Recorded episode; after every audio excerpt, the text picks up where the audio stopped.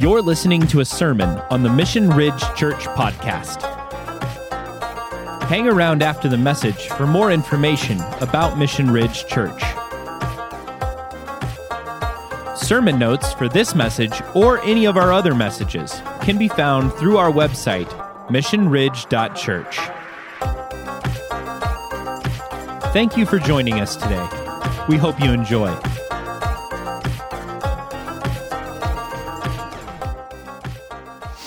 We get to finish up the Family Feud series. The family is no longer feuding. Maybe. They might be in a fugue state, but uh, mm-hmm, that was a rough joke. All right. What? No? Jen didn't approve. All right. it's been a minute. Like I said, we've gone through Genesis from the very top of it to the very end of it now that we will get to today, the very last verse of it. And it has been a long process. And i really i really wrestled with this of how how much do i try to like bring everything together all in one sermon? You're welcome. I decided not to really do that uh, because we would have needed three lunches and a long long time to make it through all of that. So today we're just going to go through chapter 49 and 50 we're going to we're going to finish up this story. We've uh, we've talked through mostly in this series the Jacob and his family of Joseph and his brothers, the, the tragedies that have occurred with this family that has really tried to rip this family apart in a lot of ways. Um, we've talked about that for the last, this is the ninth week, I think. It's been a minute. Uh, there's a lot of stuff that we've covered, the last third of the book, essentially. Um, so yeah, that's where we've been, and we're gonna we're gonna wrap it all up today, hopefully with a bow. Uh, but we're going to pick it up in chapter 49. Now, chapter 49 is comprised of Jacob getting his sons together. He just got done blessing Ephraim and Manasseh. He did the whole hand crossing thing. He's like shell game of who's getting the Behor blessing. And he gathers the rest of his sons together and he gives them each a blessing. He goes from the oldest to the youngest, with one exception, which is really weird. Uh, I forget, it's Issachar and Zib. Zib nope, I can't say his name right. Issachar and whatever his uh, the Z brother is. Um, he flips those for some reason. I don't have a good explanation for that. If you know, let me know. Um, but he, oldest to youngest, down the line, everybody gets a blessing. Some of them are big blessings, some of them are small blessings. Each of these blessings, though, pull from the son's past and they give insight into their future somewhat.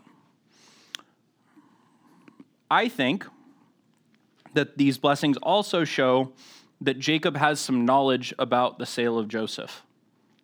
Now, I don't know, you can't really find it in the text. I don't know if the brothers told Jacob. I don't know if they told him what they did. If they if it was ever kind of really put out in the open of, hey, by the way, we tried to sell Joseph into slavery. And he's yeah, we're the reason we, we were gonna fake his we faked his death. That was the thing. I don't know if they ever did that. It's not real clear. But I think the blessings make it clear that Jacob knows what happened. We'll see why in a second. I think it's also worth noting that Jacob hits the nail on the head for all of these blessings. Like, as far as the future telling, um, really kind of hits it out of the park. Jacob's got some insight into his boys, and he knows what their lives are going to look like. He calls it. We're not going to cover all of the blessings for each of the 12, but we'll, we'll pick out a couple of important ones here that I want to want to zone in on. Uh, so we'll start with Simon and, uh, Simeon and Levi. now you remember Simeon and Levi were the ones that went in and murdered an entire town in our first sermon of the series. That was cool. Just a little, just a little thing like that. So Simeon and Levi are brothers. Weapons of violence are their swords. Let my soul come not into their counsel, O my glory, be not joined to their company. For in their anger they killed men, and in their wilfulness they hamstrung oxen. Cursed be their anger, for it is fierce, and their wrath, for it is cruel. I will divide them in Jacob and scatter them in Israel. so, Simeon, Simeon and Levi, this is probably the least nice blessing out of the 12. Uh, he pairs these two together because they're two peas in a pod, apparently. Uh, Tweedledee and Tweedledum. We get this call back to Shechem, where they killed the entire city. They are weapons of violence. Apparently, Simeon and Levi have this, we know from that story, they have this strong protective streak. They're looking out for their sister. They have this sense of justice, but they're overly violent with it. They're impulsive. They're reckless, perhaps.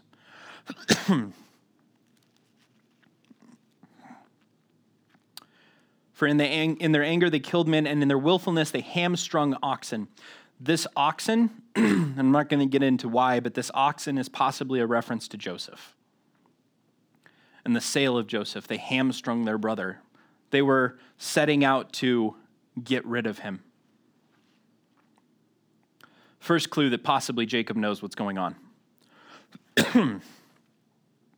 he says that he's going to divide them and scatter them in Israel. I don't think that it's uh, accidental that Levi, this person who has this kind of clenched fist on right and wrong, sees things in black and white.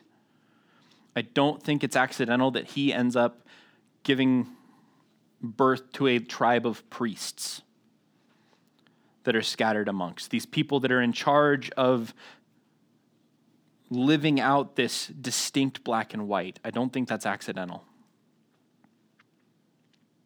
I think that's God saying, we're going to redeem this somewhat. Cool. So let's go to Judah. Judah is the next one that we want to look at. It says, Judah, your brothers shall praise you, and your hand shall be on the neck of your enemies. Your father's son shall bow down before you. Judah is a lion's cub. From, my, from the prey, my son, you have gone up. He stooped down, crouched as a lion, and as a lioness who dares rouse him.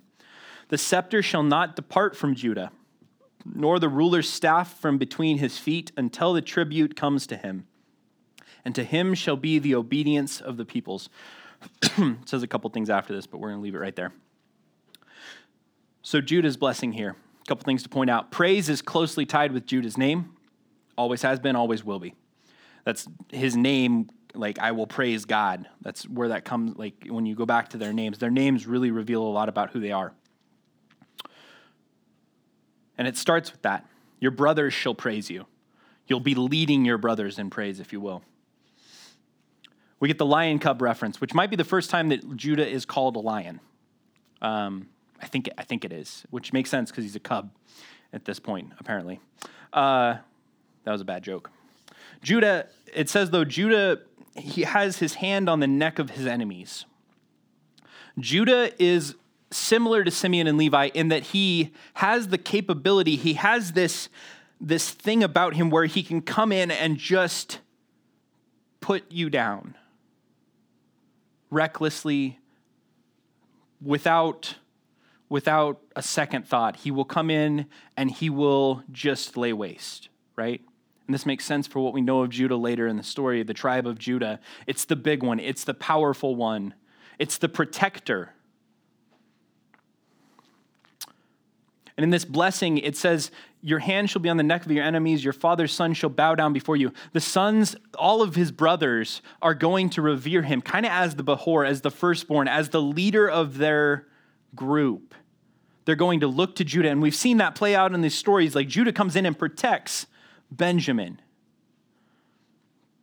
Judah is protector. And the brothers revere him because of this and they're going to bow down they're going to they're going to acknowledge him as leader because of this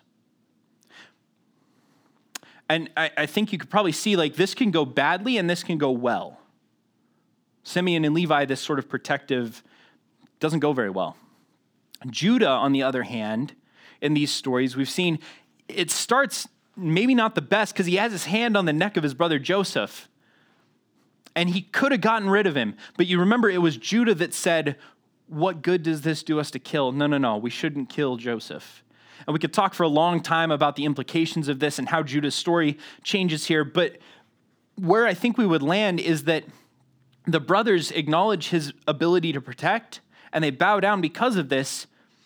But Judah differentiates between threats that are outside of the family and threats that are inside of the family. Judah has this discernment to him. And Jacob is calling this out in this blessing.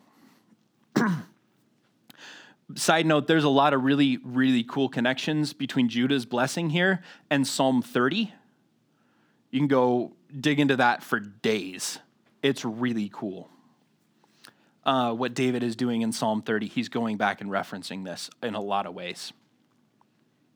So we have Judah. And, and there's this, once again, kind of reference of, yeah, dad knows. Dad knows what, what happened. Okay? Let's talk about Joseph, because he's kind of an important character in the story. And he gets the biggest blessing out of this section. a couple of them are like two sentences, and Joseph's is big.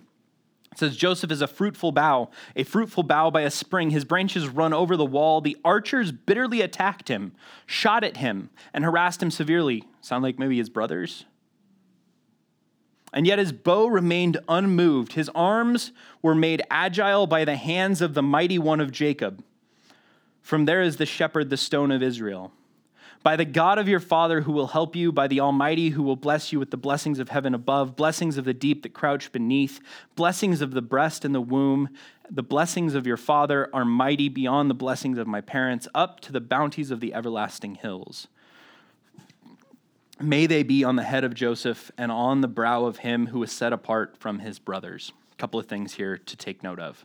Fruitful says fruitful right in the first two sentences twice. Uh, possibly a play on his kid's name. Ephraim's name means twice fruitful. Little, little pun there, perhaps. The unmoving bow. I think this is calling up imagery because the, the, the archers, you know, bitterly attacked him. His brothers bitterly attacked him. But this unmoving bow, I think this is calling up imagery of his steadfast faith in God.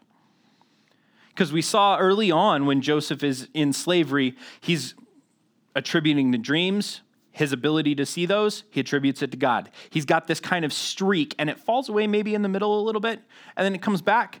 But there's this streak of his un like he is unwavering in his faith in God. And I think Jacob is calling this out for some reason here.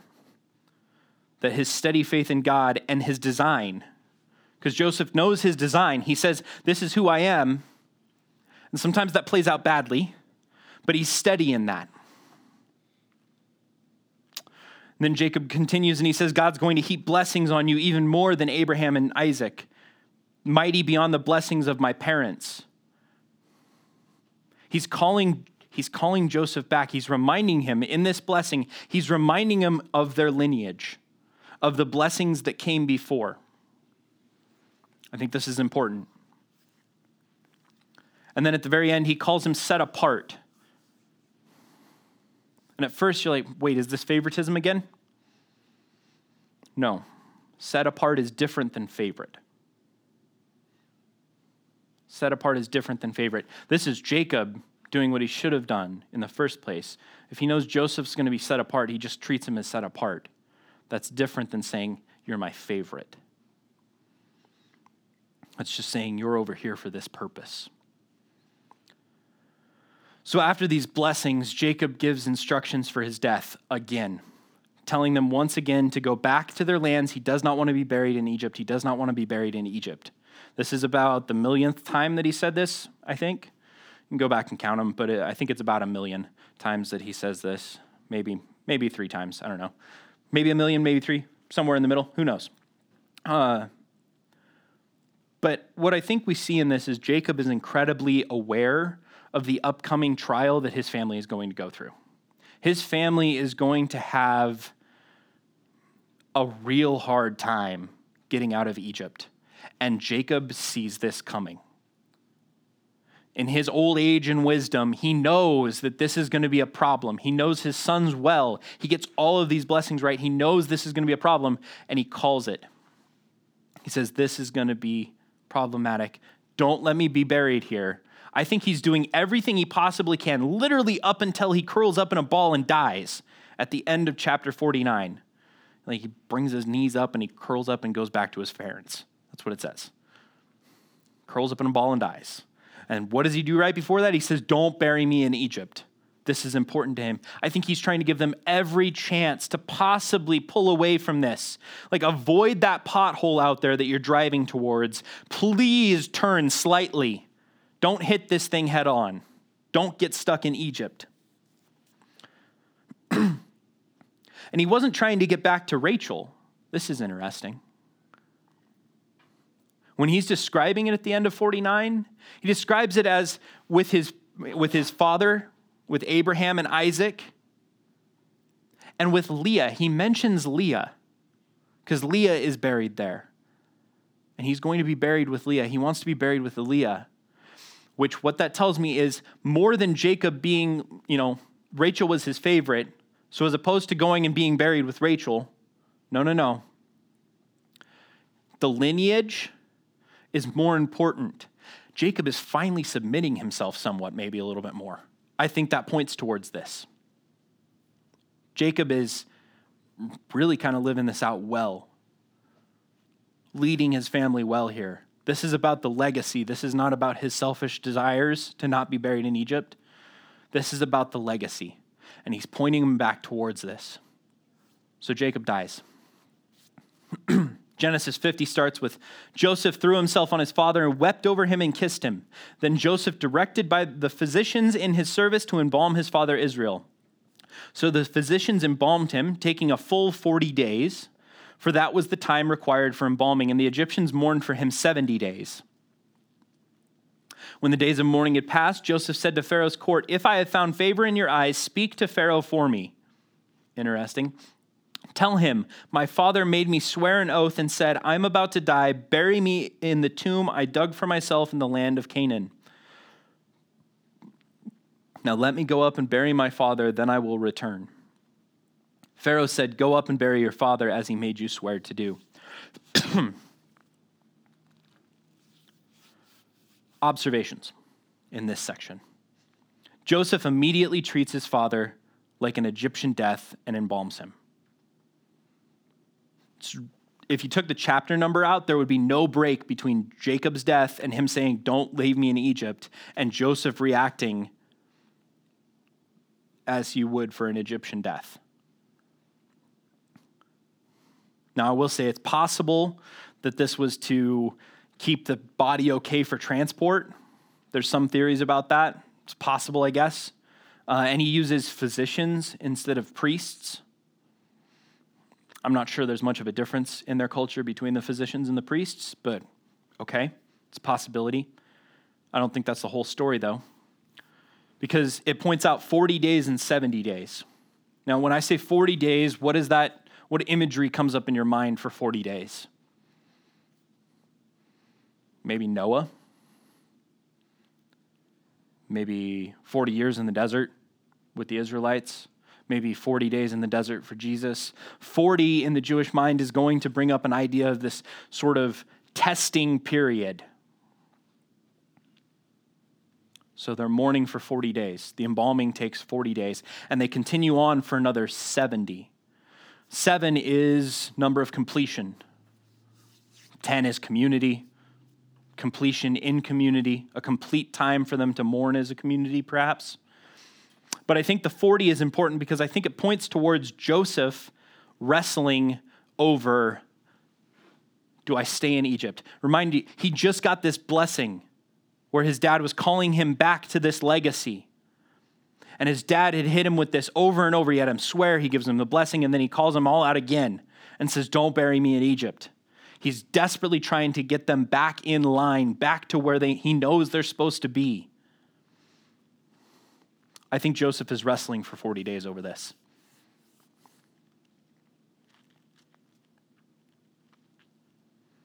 And then Joseph goes to bury Jacob, bury Israel as requested. So Joseph went up to bury his father. All Pharaoh's officials accompanied him the dignitaries of his court and all the dignitaries of Egypt, all the hobsnobbery. Technical term. Besides the members of Joseph's household and his brothers and those belonging to his father's household. So those all went along too. Only their children and their flocks and herds were left in Goshen.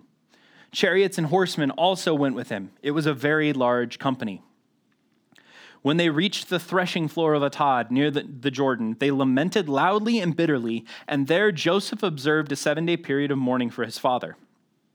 When the Canaanites who lived there saw the mourning at the threshing floor of Atad, they said, The Egyptians are holding a solemn ceremony of mourning. That is why they, the place na- near the Jordan is called Abel Mizraim. Uh, that's literally what it means. Egyptian ceremony of mourning. Is that what that name translates to, basically? So Jacob's sons did as he commanded him. They carried him to the land of Canaan and buried him in the cave in the field of Machpelah near, the, near Mamre, and Abraham had brought along, which Abraham had bought along with the field as a burial place from Ephron the Hittite. After burying his father, Joseph returned to Egypt, together with his brothers and all the others who had gone with him to bury his father. Pause. what did we just see happen? Pharaoh sends a full Egyptian procession.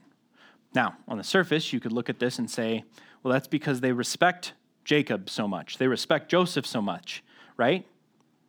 Egypt loves Joseph. He got them through the famine, right? He saved them from doom. Okay?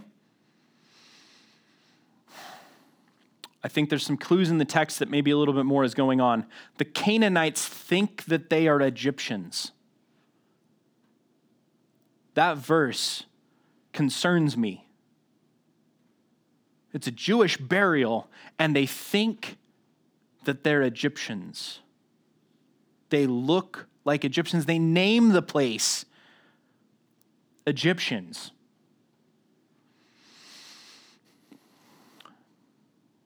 I think that tells us some things. What are some reasons Pharaoh might send all his officials? Yes, respect. I think there's also the possibility that he wants to make sure that Joseph comes back. You familiar with, like, I don't know, how North Korea does the Olympics? Right? Or China? Or any other communist, Soviet Union, Russia? Right? Yes, we'll send out our Olympic athlete, right? But we have their family back home right? What do we have going on in this scenario? Oh, yeah, Joseph, yeah, go bury your father. The kids and your goats stay here. The source of your wealth and your offspring, they can stay in Goshen. Sounds a little hostagey. See, because I'm pretty sure the Egyptians really want Pharaoh back. Or not Pharaoh, want Joseph back. I think all of these officials that go, the high ups, I think Joseph just made them rich. Remember, he institutes feudalism right before this?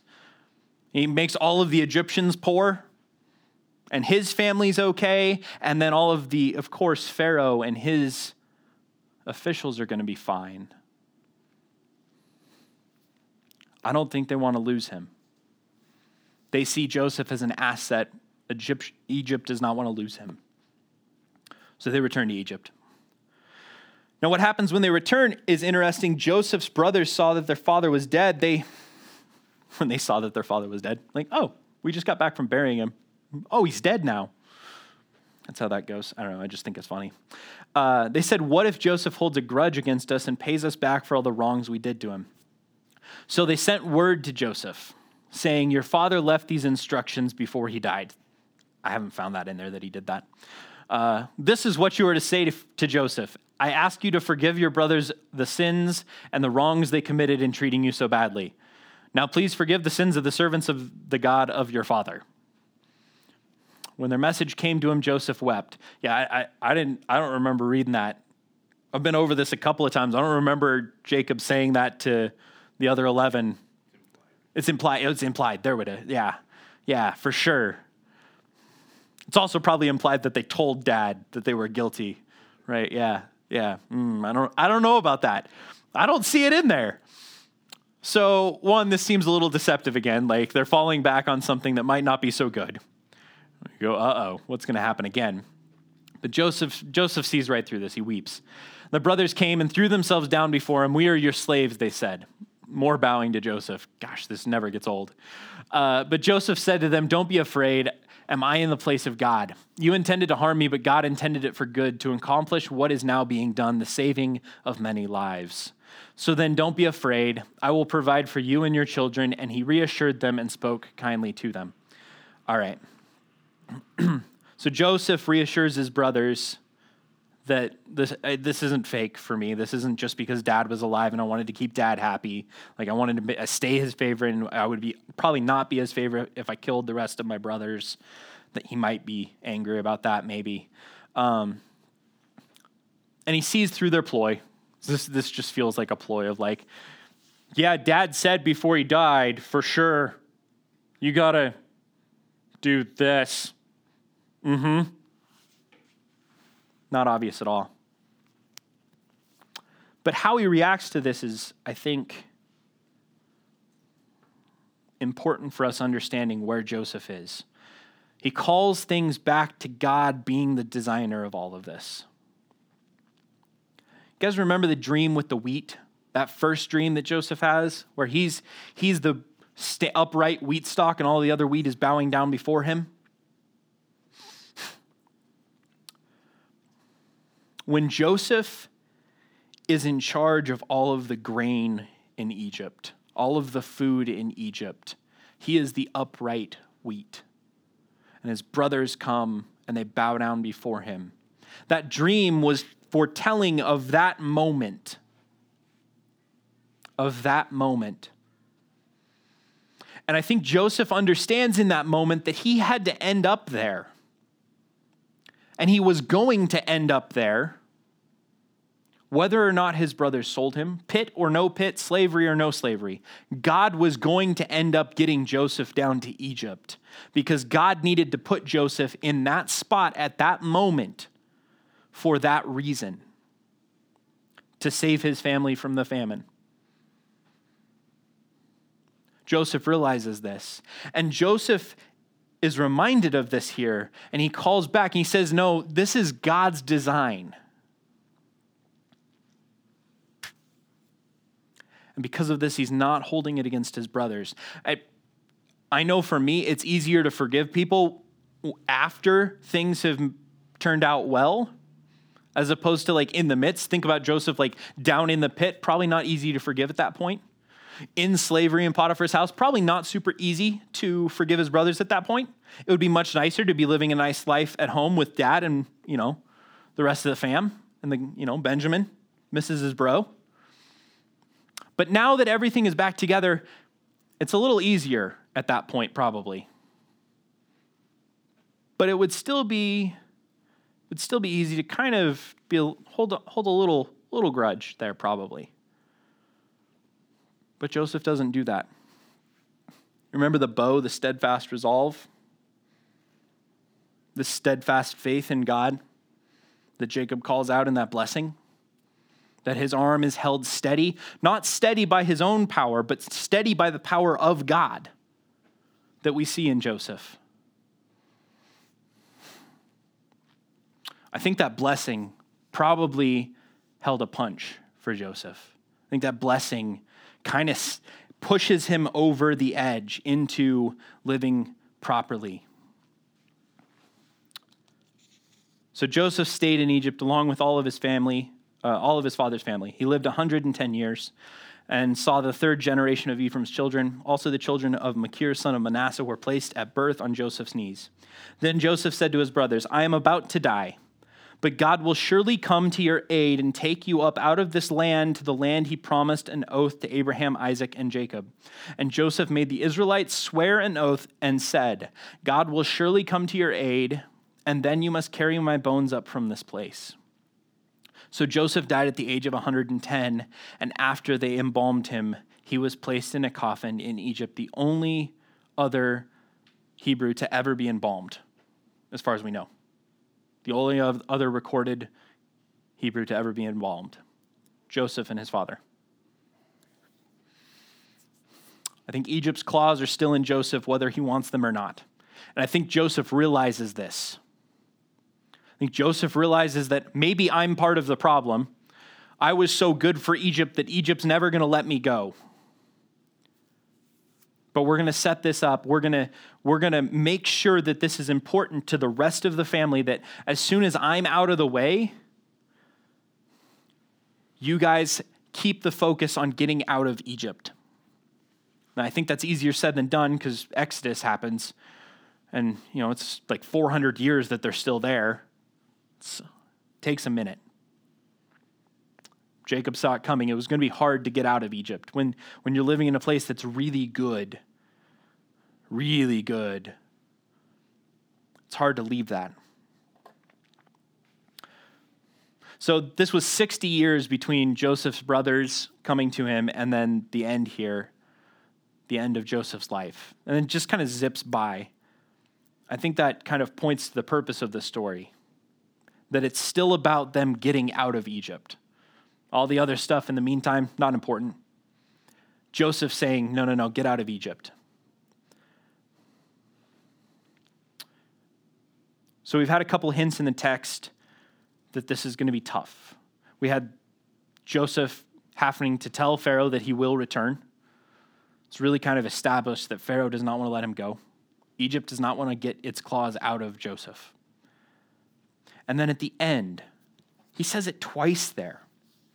But God will surely come to your aid. And when he makes Israel swear, he makes them swear, God will surely come to your aid, and then you must carry my bones out of this place. God will surely come to your aid. He's realizing that it's going to take an act of God to get them out of Egypt at this point. They're so, it, it's, it's already there, it's in the cards. They can see this coming.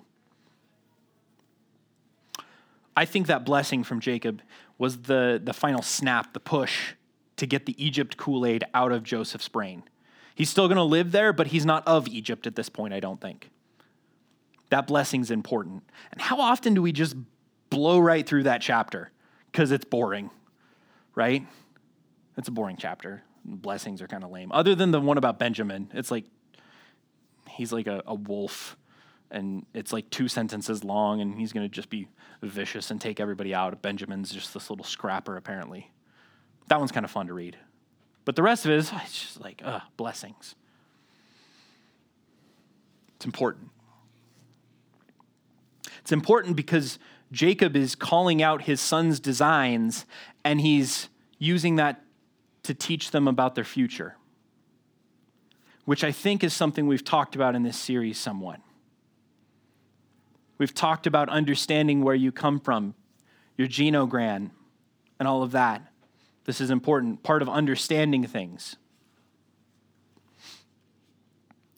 Our first implication is living out your design redemptively will have a far reaching impact. So, living out your design, but doing it redemptively, will have a far reaching impact. The first step of this is understanding yourself. Little know thyself sort of thing. We've talked about the genogram. It's maybe important to understand your family history, the things that made you you, how you got to where you are right now informs who you are. I cannot encourage you enough to do the genogram. Myself and Rob are still very, very willing to walk through that with people, help you understand how to use the tool. I'm not going to fix anything about you. Can't even fix myself. But I will show you how to use the tool. I'm good at that. And I can't believe I'm going to say this, but even like other other personality test things like the Enneagram or Myers Briggs. Look, Jen's losing her mind because I just I, I recommended the Enneagram. Holy crap. Jen's losing it. Mark that day down. Put that one on the calendar. Uh, Harry Potter's sorting hat also very useful. For sure, maybe. I don't know. Uh, I don't care what the personality test is. Personality tests can be useful, but I will put this caveat in here. This is where everybody that loves the Enneagram will hate me a little bit. But don't let them control or limit you. That, that's not the purpose of these. That's not useful.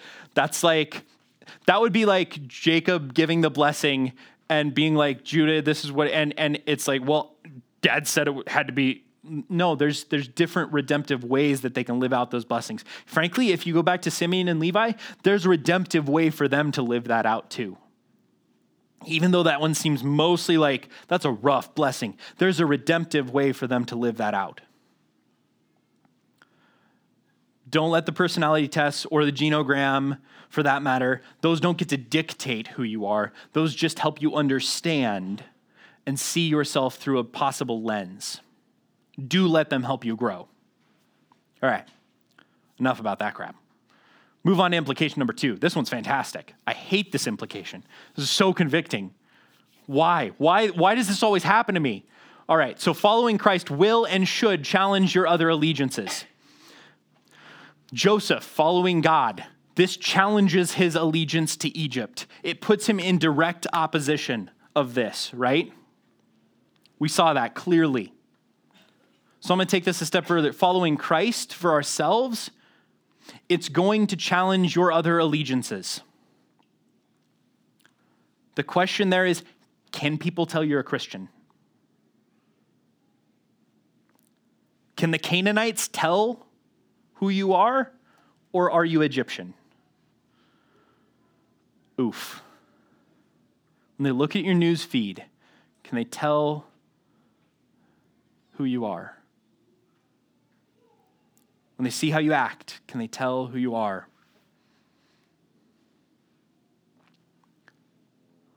This is rough sometimes, but I think it's important that we remind ourselves.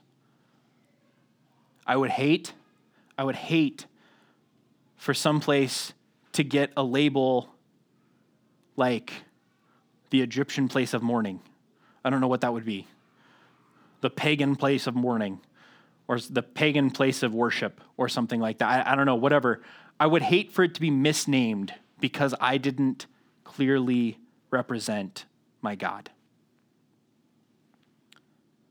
To challenge your other allegiances. Implication number three when you are called into Egypt, go faithfully, but don't forget why you are there. Sometimes God will take us into challenging situations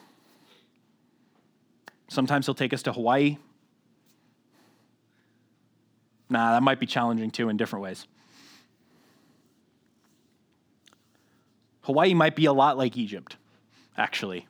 It's really nice there. Everybody loves Hawaii, right? Very fertile. There's good fruit, fish tacos. Fantastic. There might be lessons there that need to be taught, though. It might be tough leaving Hawaii like this is gonna this is gonna be terrible. I don't know. We'll we'll have to see. Gracie will have to let us know. We'll do a follow up sermon to this. Leaving Egypt, Gracie in Hawaii. I don't know. so, point being, don't be afraid to go where God is calling you. Don't be afraid to go into Egypt. They needed to go into Egypt in order to survive the famine. God's people needed to go there. God had this plan for them to end up there. But the, it, when you go there, you need to not lose sight of your purpose. And that is easier said than done.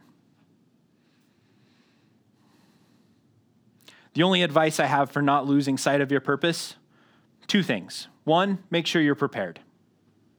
You have to be prepared. Since you don't know when you're going to be sent into an Egypt, uh, you should probably start preparing yesterday because it's probably going to happen any minute should be aware that it could happen any minute. Preparing means building your spiritual muscle.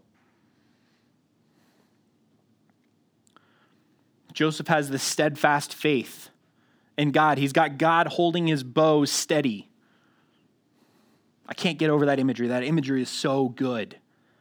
It's all convoluted. When you go into the, it's like a hand holding arm, hand, hand, arm. Like it's, it's all wonky, but it's so good of God is sitting there stabilizing this bow of his, this intent of his, this focus. Build that spiritual muscle. And then knowing your design, knowing your intent, knowing where you're going, knowing what you're supposed to do. Muscle and design. The second thing, never go alone. Joseph had the spiritual muscle, had the intent, and he still ends up walking like an Egyptian. Insert the Bangles reference there. Fantastic. He needs his dad. He needs a spiritual mentor, a discipler, if you will. Oh my gosh, that leads into the next series so well. You're welcome, Rob. He needs somebody to come in and be able to say, "Hey, buddy, let's let's let's reduce the makeup or uh, whatever I, uh, Egyptians do, the bangles. I don't. Oh, that that wasn't intentional. but he needs he needs somebody to come in and, and tell him and help him with this because doing this alone not possible. You need community. Never go it alone. So don't be afraid to go into egypt. Pre- pre- prepare, prepare properly. Wow that's a mouthful. And also take along your crew. So we end our time in genesis with this family that god chose these partners that he pursued, if you will. It's a joke because that was the name of the series two years ago. This family that's been through all sorts of ups and downs, a family that has had every kind of chaos literally, rape, murder, incest, like it's all there. This family is a hot mess. Find me a family that has a bigger issue than this one. I don't think you can. It's all there.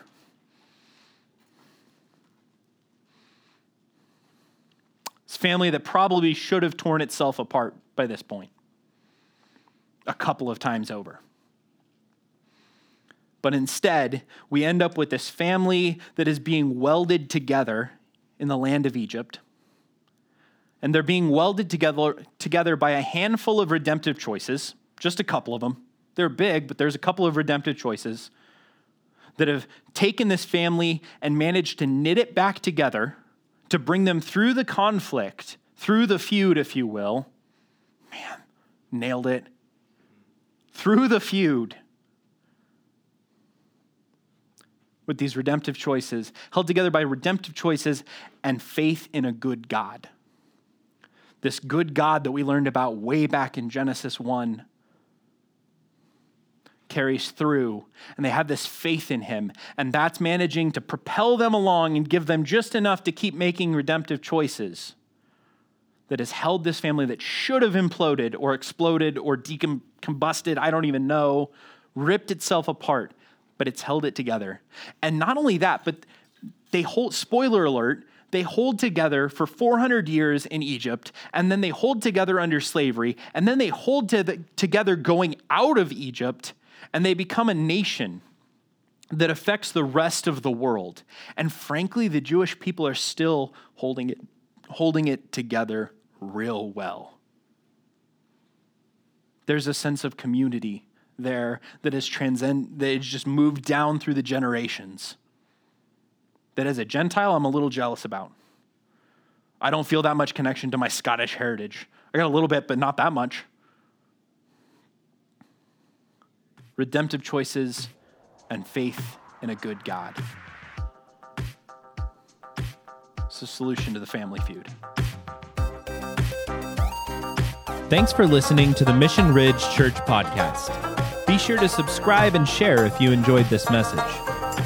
Mission Ridge is a church focused on relational discipleship and located in Missoula, Montana.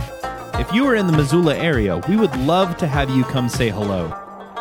For more information about Mission Ridge, connect with us on Instagram, Facebook, or online at missionridge.church.